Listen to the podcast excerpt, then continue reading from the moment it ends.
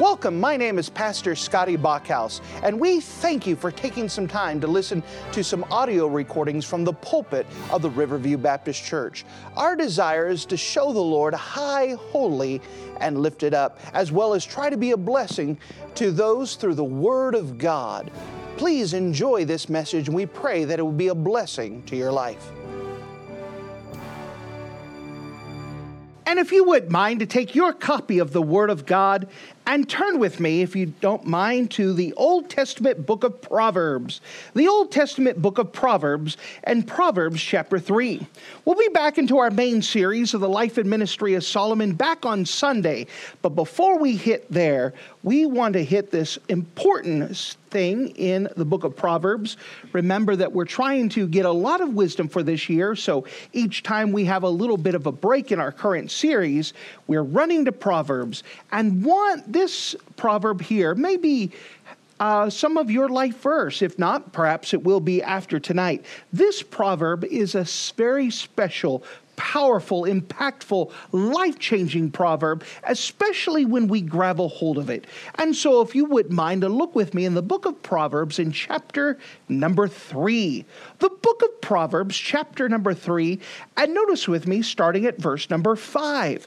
The book of Proverbs, chapter three, and verse number five, the word of God says this Trust in the Lord with all thine heart, and lean not unto thine own understanding. And all thy ways acknowledge him, and he shall direct thy path. And if you're having to marking things in your Bible, would you mark a phrase that we find in the book of Proverbs, chapter 3? The book of Proverbs, chapter 3, at the very end of verse 5, notice this very important declarative statement lean not unto thine own understanding. Lean not unto thine own understanding. In fact, you might want to double underline that word not. Lean not unto thine own understanding. And if we could be honest, we are so guilty of leaning on our own understanding. And because of that, the first part of this clause doesn't come true that we're not trusting in the Lord. You see, you're either trusting in the Lord or you're trusting in yourself.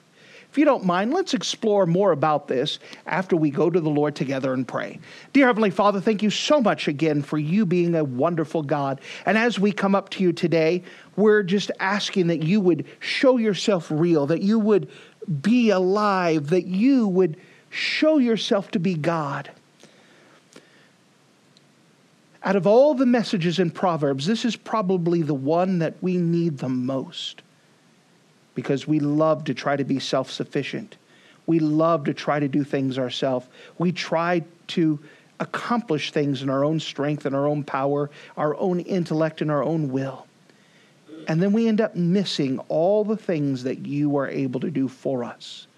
Lord, I'm asking that we would just capture this open secret and that it wouldn't be hidden, it wouldn't be uh, just around the corner for us, but it would be something open, something plain, something helpful, something tangible, something practical, something life changing. And we know that you can do this. Lord, I just acknowledge that I have no power in myself. I do not have the oratory skills, the intellect, the organizational skills to get this across the way that it should. So, the best I know how, I surrender myself to you, my ambitions, my goals, my desires, for the purpose that you get your own work accomplished the way that you desire to be accomplished, the way that it has to be accomplished for you to get your own work done, for the, that you get your own name glorified. Honor your own self tonight and let us be more dependent upon you because of this. And we love you in Jesus' name. Amen. Someone once said that the book of Proverbs takes the Mosaic law and breaks it into a glowing myriad of colors. That it's almost like a prism that takes light rays and turns it into a rainbow of colors. The 316 commandments found in the Bible, in the law, all cover in the book of Proverbs all the different aspects of life. The book of Proverbs takes these commandments, transforms these commandments into poetry, flashing with different colors. uh, what we're trying to do is just kind of show that the Bible's already given all of these things in principle inside of the law. But the book of Proverbs takes these principles, opens them up, puts it so we can have it in our mind, that we could see it with our mind's eye, grab a hold of it, and we could put God in his rightful place inside of our hearts. As we look at these two paired verses, we could see that life approaches two different ways. We either lean on ourselves or we lean on God. You've heard me explain it this way that we either live our life by force or we live our life by faith. You are either trusting God or you're trusting yourself. Both of those statements cannot be true at the same time. You are either leaning on yourselves or you're leaning on God, not both. If we lean upon our intellect and our abilities, then we'll have no need to acknowledge God. Then we will end up failing. In fact, our biggest failures in life are where we succeed in things that is not God's will. Our biggest failures in life are where we succeed in things that's not God's will. We understand that man has some ability. So there are people who have the ability to make money, and praise the Lord for them. But if they depend upon their own ability, it's going to be what they and they alone can do. There are some people who are naturally smart, gifted in intelligence. And because they're gifted in that, they will always tend to trusting their own intellectual ability and not depend upon God. We know there are some people so smart for God. They're so smart that they don't need God. Don't even have to have God in their equations of their mind. We have some people that that maybe it's not intellect, but maybe they have a force of will. We all know people like that. They just have a radiating will and they're just going to push forward and they're going to get it accomplished. It's going to happen. And they can get done what they can get done, but they're going to miss out on what God's given to them. You are either trusting in God or you're trusting in yourself, leaning on God or leaning on yourself. And we need to get to the place where we don't want or desire what man can get accomplished. We should want and desire what God and God alone can do. But when that happens, we have to learn to die to our will, our intellect, our abilities. And let me tell you, that is hard because we all want to be self sufficient. In fact, that's our whole culture today is all about independence. I'm so independent, I don't need anyone. But I need the Lord. I have to have Him. And the more independent that I am, the less that I'm trusting in the Lord. We have to learn to become completely dependent upon Him. We have to acknowledge Him and trust Him. But on the flip side, if we don't trust ourselves, then we end up needing a sincere desire for the Lord. Excuse me if we have a need for God, we will acknowledge Him, which He will then move and direct our paths. It is that divine direction that prevent, uh, presents opportunity to trust the Lord with all of our hearts. This is the idea of God's dependency, God's sufficiency. I'm dependent upon Him. Again, this is the struggle that we have especially the longer that you become a Christian. The longer that you become a Christian and get involved in Christian things, the harder it is, not easier, to depend on the Lord. What do I mean by that? Well, let's just say that we have a young teenage boy who's going to be preaching. He's not used to preaching, and so he's got sweaty palms and he's Lord, please help. Lord, please help. Lord, please help. Oh, Lord, I need help. I need help. But he goes up and he's he knows that he is unable. He doesn't know how to speak well. He doesn't have the words and he's doing the best he can and and he survives and God helps him. But then he does it a couple more times and then he goes, "You know what? I got this." You know, every other time that I did it, everything was all right. People patted me on the head and said, "Good job." I don't need to pray. I don't need to study. I, have got this. I, I know how to do this now. And then falls on his face. We get to there. Maybe it's teaching a class or doing discipleship or living the Christian life or when you have to go talk to someone about the Lord and you're all trying to get the courage to go talk to that person and you got the track in your hand and it's, and Lord, please help me. I don't know what to say. Then you can get to the place where you've done it a couple times and now you don't even think about talking to the Lord. You just, I've got this and then you get rejected more than you've ever got rejected before. It's because we start to do things in our own strength. You understand, this lesson is not just for a baby Christian. This lesson is for those who have been Christians forever. That we get to the place where we begin to lean on our own understanding lean and trust in our own strengths, that we become more and more self sufficient in the Lord's work. I've got this. I've done this enough times. I got the rotation, uh, the, the motions. I know when to stand up, sit down. I know what to say. I know I've got it down. And we end up failing in the Christian life because we think we're so successful. Trust in the Lord with all thine heart and lean not on thine own understanding. The first thing I want to bring to your attention here is our priorities. Our priorities. The key to our priorities is to trust the Lord. This is it. Trust in the Lord with all thine heart. God is utterly dependable. We can trust him in all situations, in all areas. Now, the idea is to trust the Lord with all our heart. Now, this is where we have to define our terms. This carries the idea that we trust Him with our intellect, with our emotions, and with our decisions. You understand that in the Bible, this idea of heart is often synonymous with our soul. In our soul, we have will, intellect, and emotions. So when it says that we trust the Lord with all of our heart, with all of our heart, that means that we have to learn to trust the Lord with our intellect, with our emotions, and with our decisions. As we're coming and breaking this down a little bit more, we're talking about our priorities. Let's start with our intellect.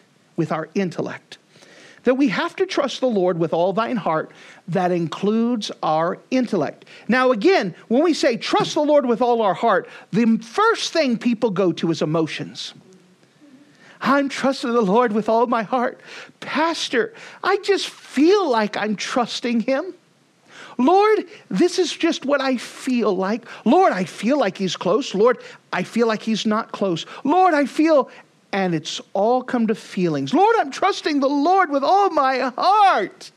Well, I just don't feel like I'm supposed to do this. Well, it just it doesn't hit me right here. No, no, no, no.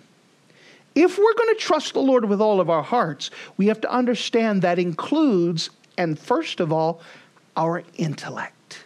Our intellect. God wants us to trust him with our thinking, not just our feeling. We cannot base things just off of how we feel. If you based off things how you feel, and we'll get to that in a second, you're going to be shipwrecked in your Christian life quite often. It starts with our intellect. God is not expecting us to trust Him because of an emotional experience. I woke up this morning and I, I just felt so close to Him. I just know I'm going to trust Him that day. Well, probably going to fail horribly bad. There has to be an intellectual experience here because of we studied the Lord. This is why we have to be in our Bible reading every day. I have to intellectually study God's word, learn more of Him, so that way I trust Him more in our thoughts, not just how I feel. I have to study the Lord. I have to intellectually think about the Lord. What am I supposed to trust the Lord with? It's not the idea that I'm supposed to ride around today and, oh, I got a feeling, woo hoo! All right, well, I'm going to trust the Lord now. With what? Lord, I just joy you right now. And I'm looking at this person and I don't know how to deal with them, so I'm just going to joy them and do a Care Bear stare at them. It doesn't work. I have to study. I have to have some intellectual thought. Lord, what do I need you for? Lord, I need you with my thoughts. I need you with my words. I need you with my ambitions, my goals, my desires. I intellectually, with thought and purpose, acknowledge I need you in these areas. Not the idea, well, God, I just don't feel like I need you today. There's days you don't feel like it. That's why we can't base off it. I intellectually acknowledge no matter what I feel like, this is true, this is true, and this is true. That if we're going to trust the Lord with all of our hearts, it starts off with our intellect, with us acknowledging and knowing things that are true. That's why when we sing the song of standing on the promises of God, we often come back. You can't stand on promises if you don't know what they are. Well, I just feel like God's going to help me today. Well, do you have a Bible verse for that? Oh, no, he's just going to. Good luck. There has to be an intellectual thought process. What do you need him for? What do you have to acknowledge him on? It starts with our intellect. Then it comes, we acknowledge our hearts, our emotions. Remember, Jeremiah warns us not to trust in our hearts, that our hearts are desperately wicked. They are deceitful, desperately wicked. Who can know it? When it says that who can know it, that means you can't know your own heart. Do you know that your heart will lie to you? All right, here's one scenario. Someone looks at me different. They just hate me. I could just tell they hate me. I feel that they hate me. They could have just been looking at the sign and they were trying to squint and figure out what that sign said. I just know they hate me. I could tell by the way they looked at me, by the way they snited comment, by the way they blew their nose and sniffed at me. They, they just hate me. Have you ever been there? Our hearts can lie to us. They could have not even known you existed. It could not have been about you whatsoever. But I just feel like they do. I just feel like all everybody at work's against me. I feel like my teacher hates me. We have these feelings that are not based off of anything. And they will lie to us because what will happen is you will trust that feeling more than trust God. Well, I just don't feel it's going to work. Well, then it's not. I just don't feel like I can. Well, you can't. What happens is our heart will lie to us, our feelings will get to us. Sometimes our feelings, for those who have pride issues like I do, I've got this, I feel like I could do this. And it won't happen. Our feelings can lie to us and make us so we are self sufficient or looking at ourselves and not depending upon the Lord. Well, I don't even know why I should go talk to that guy over there. I just feel like he's not going to respond well. How do you know? I can't tell you how many times that some biker out in the middle of winter who's just wearing a leather jacket with all of his tattoos respond better to a track than some guy who's looking nice and neat and clean. We don't know how people will respond. We can't base it off of feelings. Our heart will lie to us. We just have to say, I'm trusting in you in all things and acknowledge that my heart will lie to me. I can't even trust that because self sufficiency will not co-align, co-align with trusting in the Lord. So we understand that our soul, which is synonymous with hearts oftentimes in the Bible, is made out of will.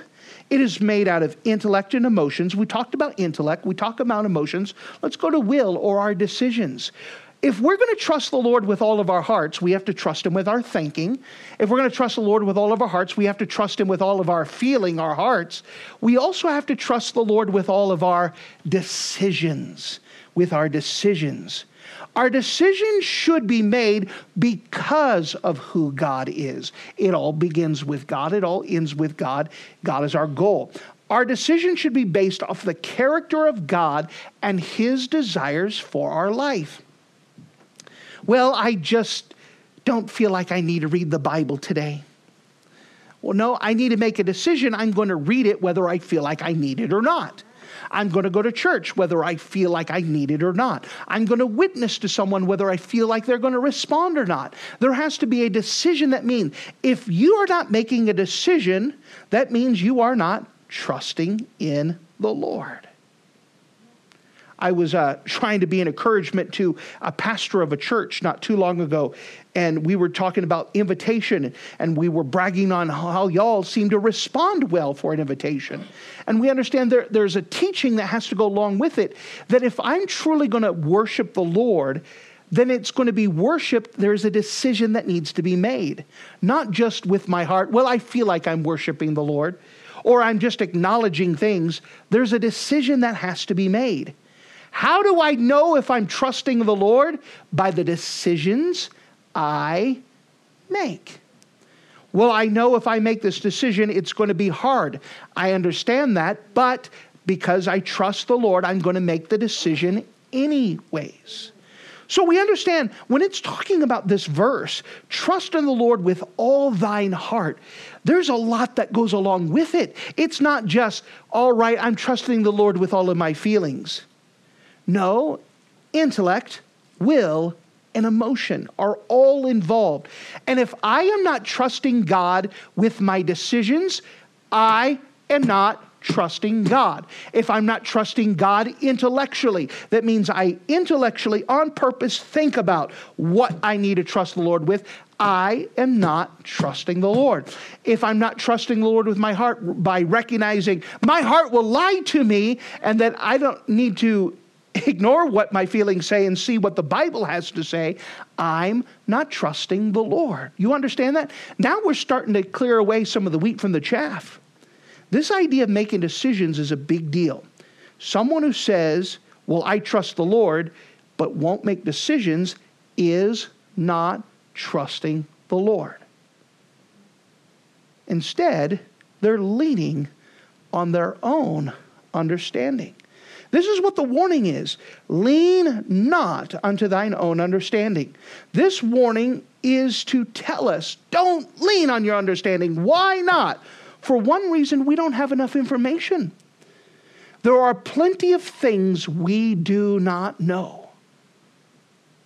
We're missing important pieces of the puzzle. Well, I don't feel like I need to read the Bible today. Well, I don't know everything that, that today is going to face. I may come to a life changing decision that if I wasn't in my Bible, I'm not going to be prepared to make. Well, I just don't feel like they like me. Well, you know, that plays something in mind how we treat people. If we think they don't like us first, we're not going to like them back. There's a lot to that. Well, I can't trust my own heart.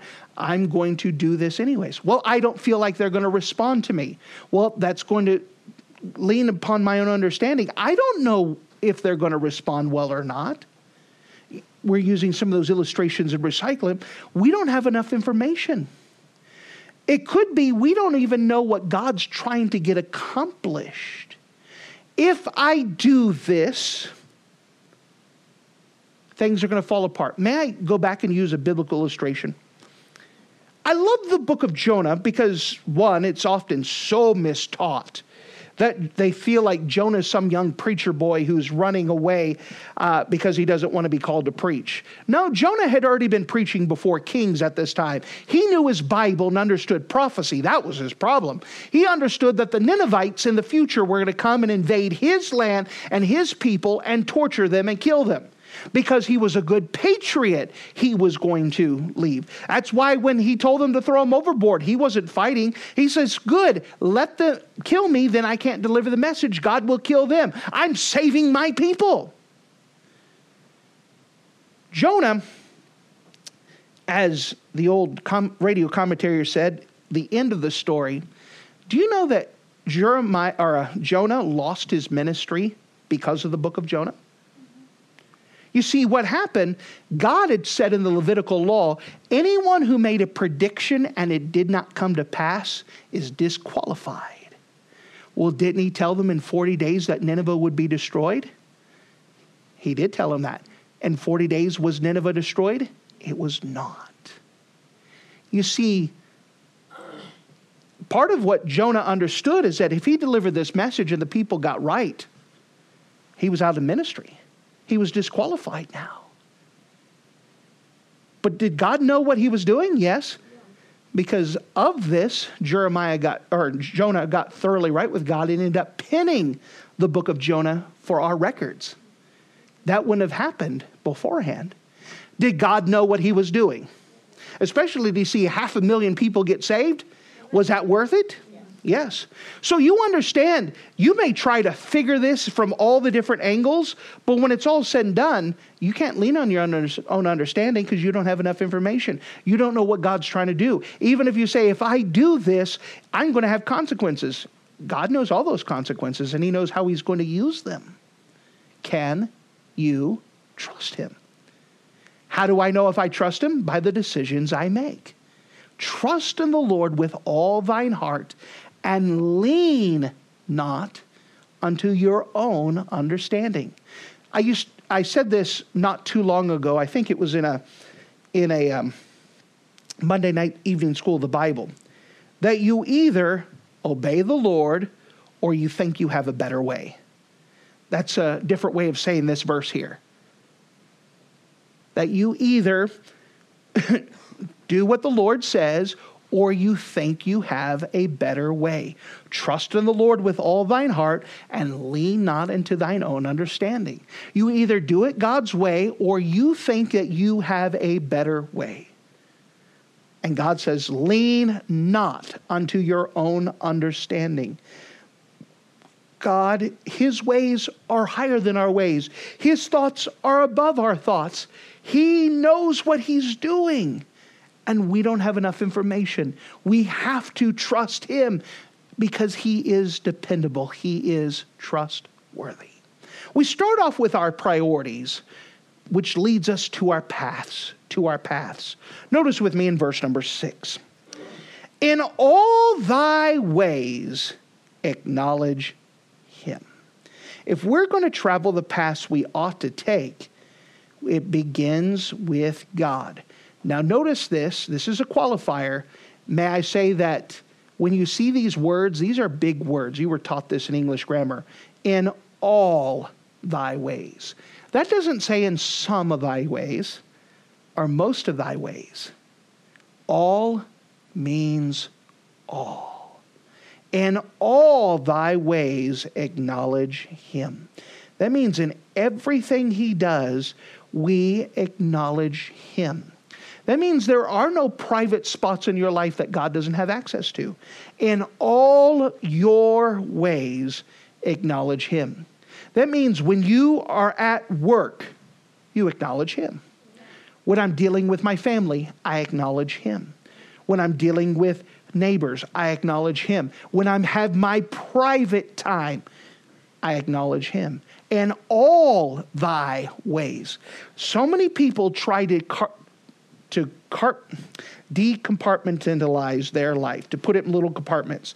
God has this on Sunday morning, and I get the rest of this. That doesn't work that way. And all thy ways acknowledge him. Then notice what he'll do, and he shall direct thy paths. If you turn everything over to the Lord, and God, you have free reign in my life, he will direct your paths and He will guide you to the way that you ought to go and let more things happen in your life than you could ever do yourself. I don't know of any truly born again Christian who's right with the Lord who doesn't want to be used of God. But you know what really hinders us from being wonderfully used? Because we won't give Him all of our ways. We like to keep back stuff. Lord, you could do anything in my life, but you can't touch this. You can do anything in my life, but you can't touch this. And we set aside little things that says, No, God, I don't care what you tell me. I'm not going to do anything with this. And all thy ways acknowledge him, and he will direct thy path. Self sufficiency and dependence upon the Lord cannot coexist. You have to choose either you're dependent upon God or you're dependent upon yourself. If you're dependent upon God, you've given to Him everything.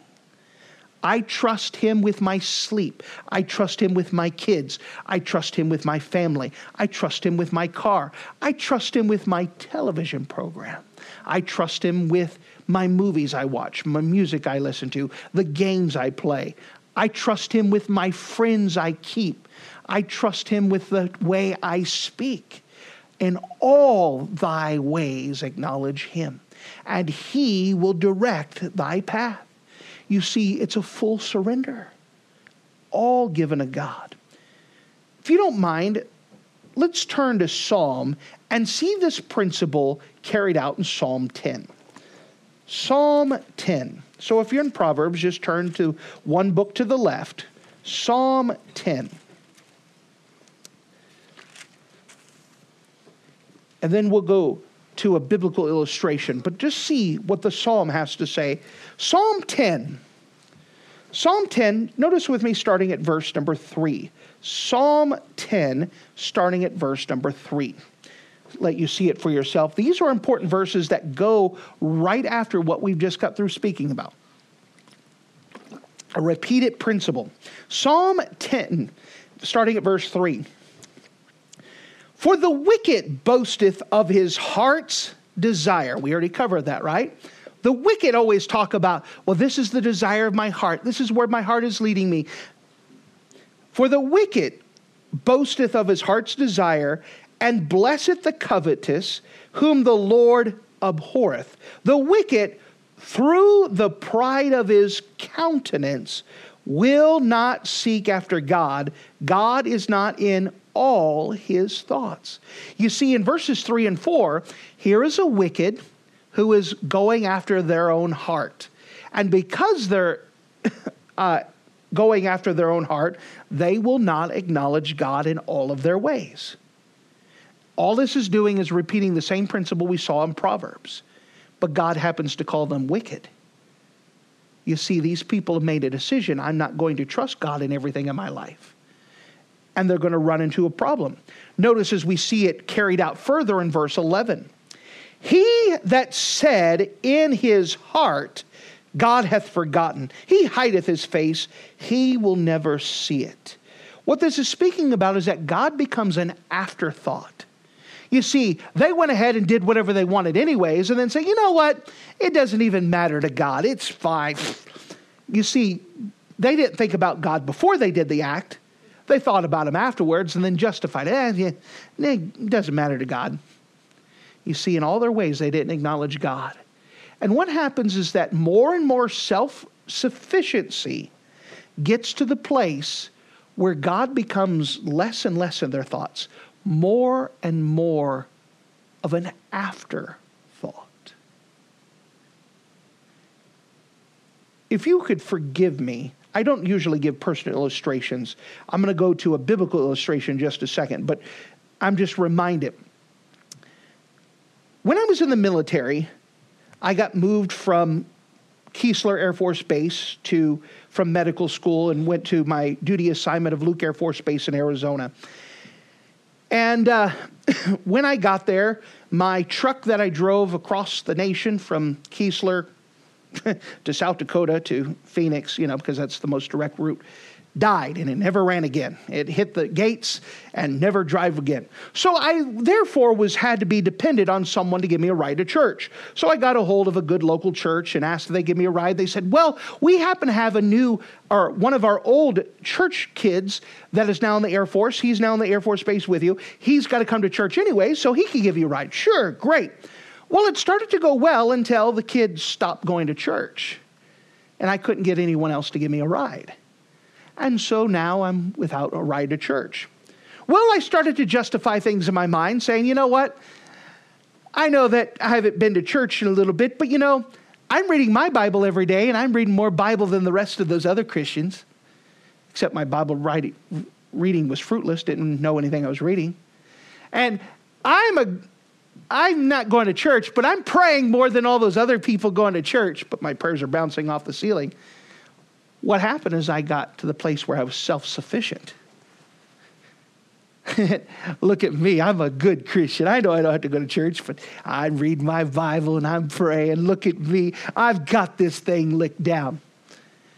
And it wasn't until it came across my thought a little bit later, after two years of this, that I hadn't thought about Jesus for three or for about two or three weeks. I still was reading my Bible and still praying, but I hadn't thought about Jesus in two to three weeks. That's what it says here. That he became an afterthought. I was living a Christian life and I'm looking better than the other Christians, but he's not in my thoughts. He was at the place where he didn't enter in. That's when I finally acknowledged and realized how backslidden I really was. Because if I was a true Christian who was in love with the Lord, he should be in my thoughts all the time, not whenever there's free time or whenever it creeps up. That changed everything for me.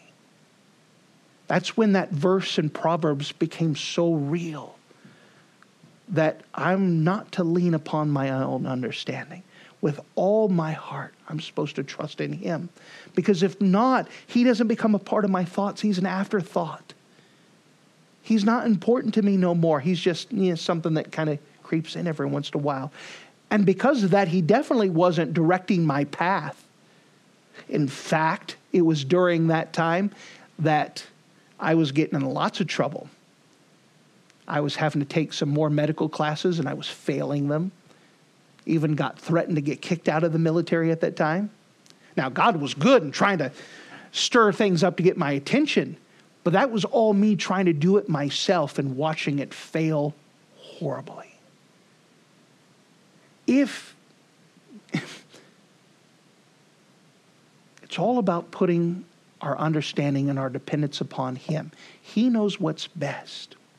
Now, if we are letting Him direct our path, the one thing about the path that comes from God is that it will not fall apart and it with, will withstand trials and test. Whereas becoming self sufficient is the slow, deceptive, dangerous way of removing God from your life. Now, remember, when I was talking about being backslidden, I wasn't saying, I hate Christians and I hate the Bible. It was, oh, I'm reading more Bible than the rest of them. I'm praying more. Look, I'm good. And God was leaving my thoughts the whole time. The slow, dangerous, deceptive way. Self sufficiency is that slow, deceptive, dangerous way of removing God from your life at the same time not saying, well, I hate God and I hate Christians. No, no, this is where we're at. That you could get so used to being a Christian and so used to trusting in your own skills, your own abilities, your own heart, that it gets to the place where God is just an afterthought and not the first thought. May I give a biblical uh, illustration of this, of trusting the Lord? Remember, there are oftentimes we don't have enough information. Turn with me, if you don't mind, to the book of Acts. The book of Acts in chapter 16. Remember that in all the Proverbs, we could often match it up to a biblical historical account person. And this is no different. In the book of Acts, in chapter 16, we have the Apostle Paul, who is now on his second missionary journey. He has now traveled, he's started churches all across the Asia part. And now he's going off to do it again. And things are starting to work. But all of a sudden there becomes a hiccup. Now, let's imagine that Paul, he's starting lots of churches. People are getting saved. You want that to continue. But all of a sudden things start to hit a brick wall. Could you imagine that'd be kind of confusing? Here's Paul who's trying to do everything he's doing that's right. People are getting saved, churches are being started, and a brick wall is hit. There's obstacles in the path. You imagine how frustrating that would be? God, I'm doing what you're told me to do. Why are you putting, why isn't it working? Why isn't it going forward? The principle is that God knows what he's doing. Paul, can you trust me? I have more information than you. I know what I'm doing. You could, of course, force and make things happen but I've got a better plan. Notice what this better plan was. Notice with me starting at verse 4. Roman, uh, Acts chapter 16 and verse number 4. And as they went through the cities, they delivered them decrees to keep and ordained of the apostles and elders which were at Jerusalem. And so were the churches established in the faith and increased in number daily. Now, when they had gone through Phrygia and the region of Galatia, and were forbidden of the Holy Ghost to preach the word in Asia. Now, churches are being started, but now God says, no, no, we're not doing this in Asia. But, but, but, but look at everything that's happening. Don't you want to see people saved? Yes, Paul, I've got a better plan. Verse 7 And when they come to Mysia, they assayed to go to Bithynia, but the Spirit suffered them not. So God had put clear obstacles to shut it down. How frustrating would that be? I just want to serve you. I want to see people get saved. There's nothing wrong with that. It's been working before. This is my second missionary journey. Why isn't it working? Verse number eight. And as they passed to Mysia, they came to Troas. And a vision appeared to Paul in the night. And there a man of Macedonia prayed to him, saying, Come over into Macedonia and help us. And after he had seen the vision, immediately we endeavored to go to Macedonia, assuredly gathering that the Lord had called us to preach the gospel unto them. Now, this is where Bible geography comes to play. All of this time, they had worked primarily in Asia. So they had worked in, in the Eastern idea, the Eastern thought. Now, as they go to Macedonia, Macedonia is in Europe. And now, because of this, Paul would have content to go further and further to Asia. So, what he would have done is gone to the Middle East and started to work his way to the Far East, going to India, going to China, working all of that region. That's where he wanted the gospel to head to. But God stopped it and turned it and put it into Europe. Now, why is this a big deal? Well, as far as I know, almost all of us are European descent. But you know something else? Macedonia was in a region that we would call Greece, northern Greece. And it's in Greece that they had developed the philosophy of freedom, of democracy, of Western thought. The way that we think today is Western thought. Now, may I tell that biblical Christianity is not necessarily Western thought, but because the gospel now went there, the idea of justice and freedom and stuff got intertwined and then carried out to the world, to the world that we have today. All because God said, No, Paul, you can't start a church there. Paul, no. And he kept resisting Paul and putting a plan. And Paul had to surrender and say, It's not my will, but thine. I don't know what you're doing, God, but I'm trusting in you. And God says, Now that you trust me, let me direct your path. I'm bringing you somewhere in a different direction, the opposite direction of where you wanted to go, because I know in the future that I want Western civilization to advance. Could you imagine if the gospel had went to China, India, and developed from there? We would have had a very different world. Now, Christianity is not dependent upon Western thought. But do you understand it is helpful that they coincide it together? These are very big deals. God knew what he was doing. But Paul could have slammed his foot down and said, No, I'm going to do it my way. It's worked before. I'm going to. But he had to say, Trust in the Lord with all thy heart. Remember, the heart is not just the feelings, but with the intellect. God, I acknowledge intellectually you know what you're doing. You have a bigger plan. So I'm making a decision, whatever you want, that's what's going to be done. I don't understand what you're doing. I don't see what you're going to do. I don't know why you would be shutting it down when it's worked so far. And God says, You don't have to know, you just have to trust me. And because He did, we have 2,000 years of wonderful church history that's developed. And not just church history, world history. No wonder when we study, there is a reason why when you study history, you're not studying the history of China or India. You're studying Western civilization because it is the influence of the world that we live in. And we have the concepts. You understand, they didn't have the concept in Paul's day of democracy You know, the idea of church votes was not found in the book of Acts. But aren't you glad that we do have some semblance of democracy that we now understand? The idea of freedom and justice in courts, that's Western thought. God knew what he was doing. And by the way, God knows what he's doing in your life too. The idea is, is can you trust him?